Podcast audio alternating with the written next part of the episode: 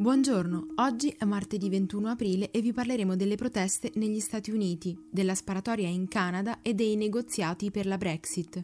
Questa è la nostra visione del mondo in 4 minuti.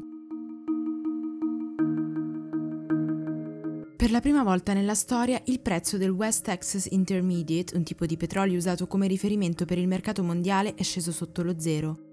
I produttori di greggio stanno letteralmente pagando gli acquirenti per disfarsi delle scorte inutilizzate, principalmente a causa del crollo della domanda, ma non solo. Parte dei malumori del mercato è anche legata all'incertezza delle sorti dell'economia statunitense. Se da un lato il presidente Donald Trump è particolarmente predisposto verso l'allentamento delle misure di contenimento, i governatori dei singoli stati chiedono invece che queste vengano prorogate. Il dibattito ha diviso anche la popolazione, che nel weekend è scesa in piazza per dimostrare il proprio sostegno verso uno o l'altro approccio. L'andamento del petrolio è generalmente considerato un indicatore della salute dell'economia globale e il crollo di questi giorni non promette affatto bene su quanto accadrà una volta che il mondo tornerà alla normalità. Nonostante questo, in alcuni paesi si vedono i primi segni di distensione. Ieri hanno riaperto per la prima volta dopo un mese i piccoli negozi in Germania, alcune spiagge di Sydney in Australia, alcune aziende agricole e attività produttive in India, autostrade e grandi centri commerciali in Iran. Francia, Italia e Spagna restano invece convinte a mantenere le misure di contenimento in atto. A proposito di paesi del sud Europa, El País riporta che il governo di Pedro Sánchez chiederà all'Unione Europea di istituire un fondo di 1,5 trilioni di euro per aiutare gli Stati membri più colpiti dalla pandemia. L'idea è di finanziare questa cassa comune con il debito perpetuo, ovvero l'emissione di titoli di Stato senza scadenza e quindi a fondo perduto dei singoli Stati. Questi si troverebbero dunque a pagare solo gli interessi, mantenuti bassi da un rating AAA garantito dalle istituzioni europee e non andrebbero a incrementare il proprio debito. Questa soluzione è una via di mezzo che si pensa possa essere accettata anche da Germania e Olanda, da sempre contrari ai cosiddetti Eurobond sostenuti dall'Italia.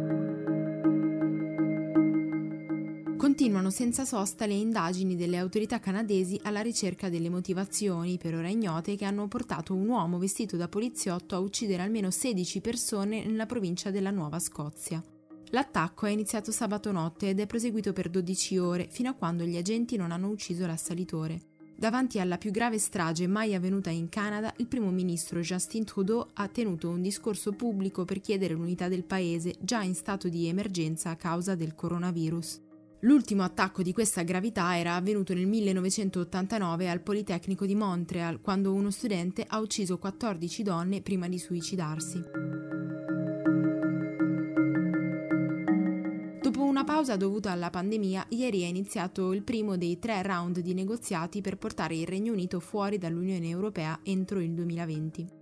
Diversi esponenti del governo britannico hanno ribadito che il 31 dicembre la Brexit ci sarà, anche se l'Unione Europea dovesse chiedere un rinvio. I prossimi appuntamenti della trattativa, che durerà una settimana e si svolgerà in videoconferenza, sono previsti per l'11 maggio e il 1 giugno.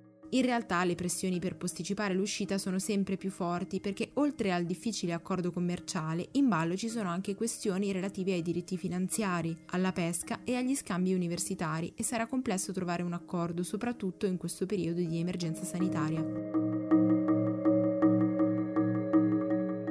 L'antitrust australiano emanerà un codice di condotta vincolante per regolamentare il rapporto tra i colossi digitali e i media del paese.